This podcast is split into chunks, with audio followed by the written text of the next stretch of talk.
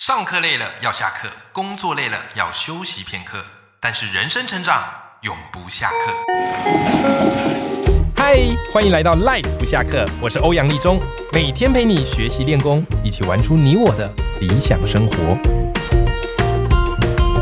Hello，各位听众朋友，大家好，我是王立中，欢迎收听《赖不下课》，每天一集不下课，别人休息你上进，累积你的复利成长。哇，上个礼拜我们请这个志军医生来聊聊心脏疾病的问题，回想非常好，因为大家从来没想过哦，原来心脏哈，我们可以这样去了解，好，可以这样去知道，真的是长知识了。那我觉得志军医生也很好玩，因为我就特别想要问他说，哎，你当初为什么会选心脏外科？因为我记得心脏外科应该是非常超、非常累的。结果志军医生讲了一个他自己说很中二的答案，他说因为他以前喜欢看一龙，所以说哦，是一龙啊，那个主角在里面啊，就心脏外科医生很帅，每周执行这个高难度的手术，所以他看着看着就走向心脏外科，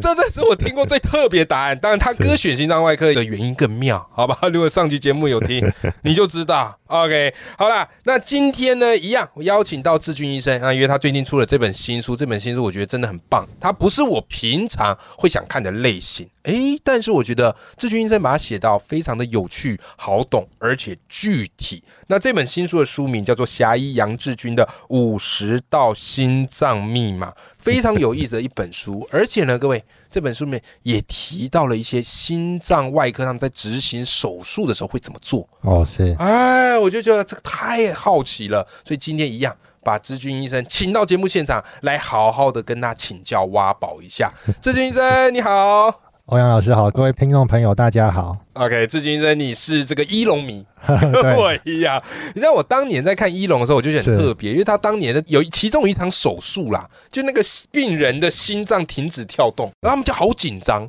就这时候嘞，哇塞，这个主角就做了一件事，他就把手伸进去摸那个病人心脏，对直接帮这个病人的心脏按摩，这样加压。结果那个没错心脏就恢复跳动了，所有人目瞪口呆，包含我在内。 然后我今天你来，我就很想问这个很中二的问题，对好不好？就是哎、这个是有可能的吗？的确是有可能的啦。嗯哦，因为我们心脏手术，第一个，如果你要在心脏上面动刀的话，大部分传统的会需要让心脏停止。对那停止之后，它要复跳嘛，所以有时候你复跳的没有那么顺利，那心脏它就不会收缩。那我们就是要用徒手去按摩。这个心脏按摩我们在术中常常使用啦。那有两种情形，一种情形是它心脏是完全静止不动，嗯那，其实跟一般的人入岛在做 CPR 有点相似，对哦只是 CPR 它效率比较不好，因为它毕竟隔着骨头压嘛。呃那我们呃在术中是徒手按压，所以嗯如果他心脏是完全静止不动的，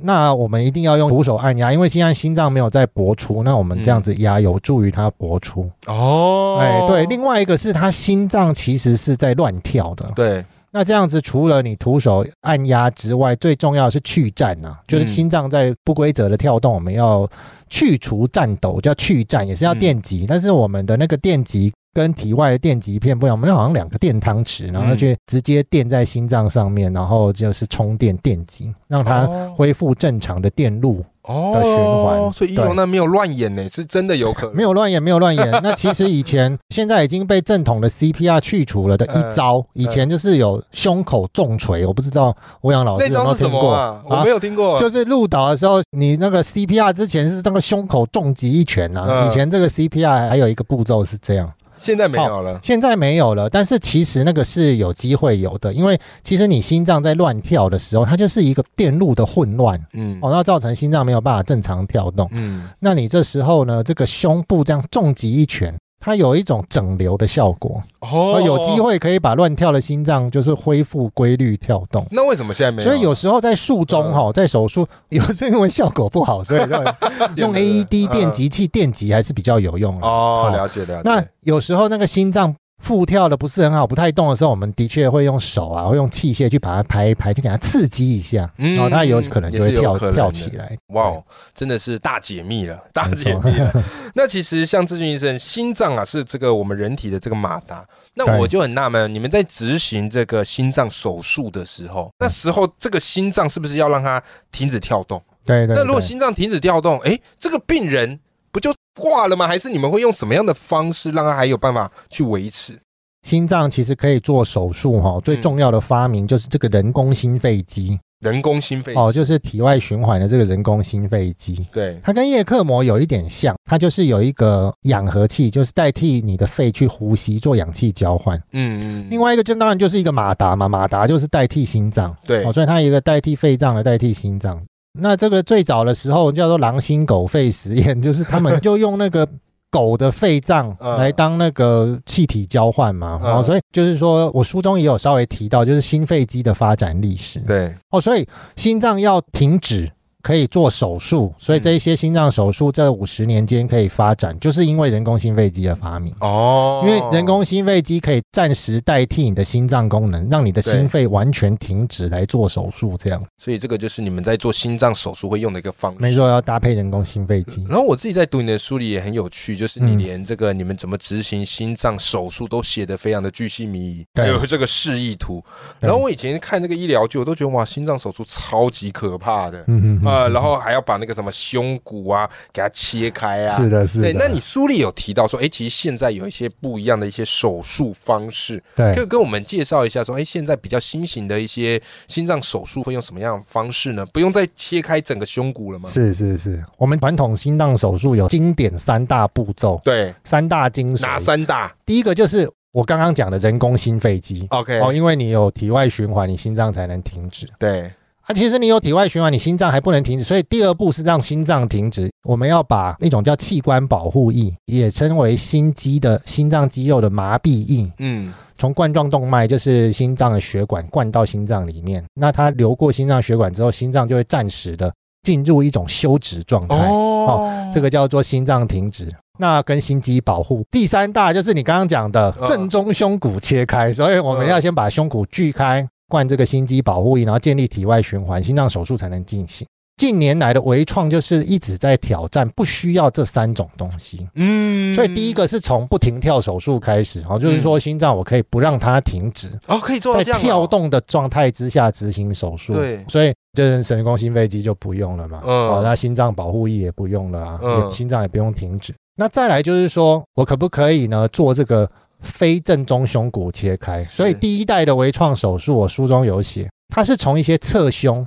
就是肋骨的中间啊，嗯或是胸部的侧面，本来是全切开，再来半切还开，是再来正中间嘛？它现在切旁边嘛？本来是正中间切一半，嗯哇后来又发展开膛破腹成嘞正中间的骨头都不破坏，对我们从旁边这个肋骨的中间撑开进去开。对，那到现在呃第二代的微创心脏手术，就是我完全不开心脏嗯哦，我用微创的方式哈、主动脉瓣膜嗯去给它放瓣膜这样子。哦，嗯其实这个健保现在也有给付，有条件的给付哦。我要换一个瓣膜，以前就要开心脏嘛，我现在不对用开心脏，我现在用微创的方式把那个瓣膜从属膝部的血管穿过去，穿到那个心脏的位置，把它放在那里就好了。对，了对解。哎对那像你们在执行这个心脏手术，大概这样执行会多久啊？还是要看那个状况。如果你传统要正中切开、体外循环等等等、哦，嗯那起码都是快的话也要六个小时啦。么久啊？哎，对对对对对，因为你心脏降温停下来啊、哦，降到二十八度，甚至要做主动脉手术，要体温要降到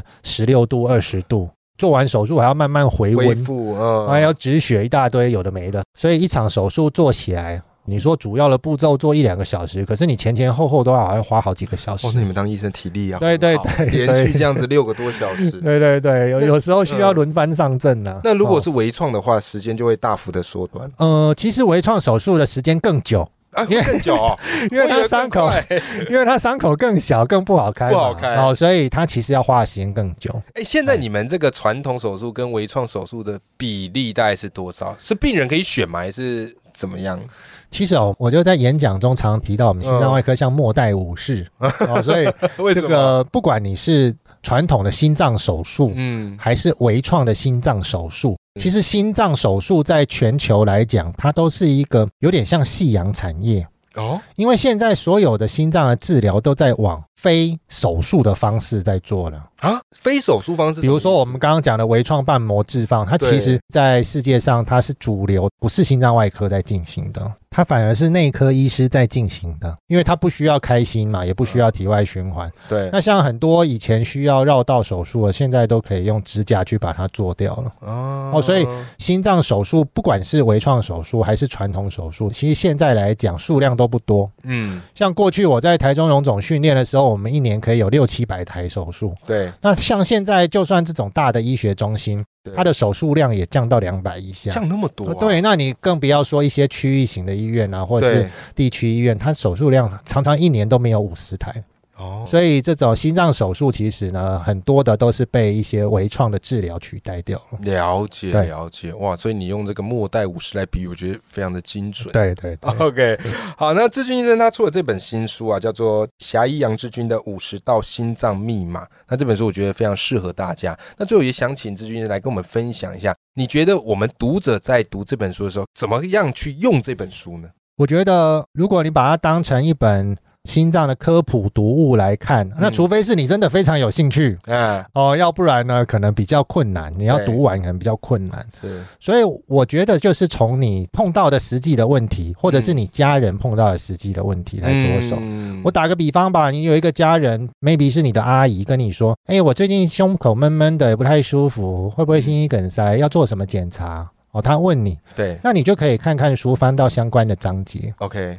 那至少你去跟医师讨论的时候，你也大概知道要跟医生讨论一些什么东西。对哦，这个是治疗前嘛？那他真的诊断了一些心脏病，那你医师在跟你讨论这种治疗方式的时候，嗯因为我们坦白这样说，医师哈、也是人，他也要养家活口，所以他给你选的治疗方案。我相信大部分医生都好心啦、他应该都是对你最好的方案。但我们不可讳言的，有些医生他可能会嗯 在不伤害你的状况底下，选嗯他比较有好处的方案。哦哦那这时候你就你手上也不会没有资料，你可以跟他讨论，啊、嗯你有一些工具可以。那这个是呃医疗决策的部分。嗯那到最后呢，你阿姨真的接受了一些治疗，她治疗后不知道怎么保养。对那我们书中也提供了很多保养的方式，嗯包括运动，包括饮食的方法。对对哦，非常非常的实用，从嗯预防好到治疗，以及到怎么样康复。这本书我觉得志军医生花了很多的心力把它写到巨细靡遗，是的，而且我觉得志军医生你很特别一点，就是其实，在医院工作很忙。但是我发现你在经营个人品牌上啊，哦你也有粉砖呐、啊，嗯也有部落格啊，给大家很多很棒的医疗知识，或是你对于这个社会现象的一些观察。是所以，假如今天我们这个听众朋友听完这一集，哇塞，对你很有兴趣，想要继续的来 follow 你的一些文章，那请问我们的观众朋友可以到哪里好去找到你呢？呃，我有一个部落格，它嗯是 Google 的 Blogger 啦，哦啊那就是如果你上网搜寻部落格，然后侠医杨志军啊，那就可以到我的部落格就找得。到部落格。那我部落格里面特别有关于静脉曲张哦，那嗯所有详细的，包含说怎么诊断哦，对那你的情形有一些还有很多的治疗的图片哦嗯，或者是患者的图片，那你可以去做一个参嗯考，在就医之前你也可以了解的蛮多。那另外，如果想要追踪我的粉丝团，也是一样，在脸书粉丝页脸书哦，嗯搜寻侠医杨志军就可以看到我的粉丝 页。太好了，对好不好？好，各位听众朋友就把它追起来，好，随时 感好。谢追踪，对对对对，follow 志军医生的好文章啦，哈。是好，我们今天访问到是志军医生，好，那这本书我很推荐给大家，就是侠医杨志军的《五十道心脏密码》。有兴趣的伙伴呢，我也会把这本书的书籍连接放在节目的资讯栏，再包含志军医生的粉砖，好的连接我也放在节目资讯栏。好，我们就一起来支持志军医生的好书。今天非常谢谢志军医生来到我们的节目，谢谢欧阳老师，谢谢各位听众，好，我们跟听众朋友说拜拜。拜拜。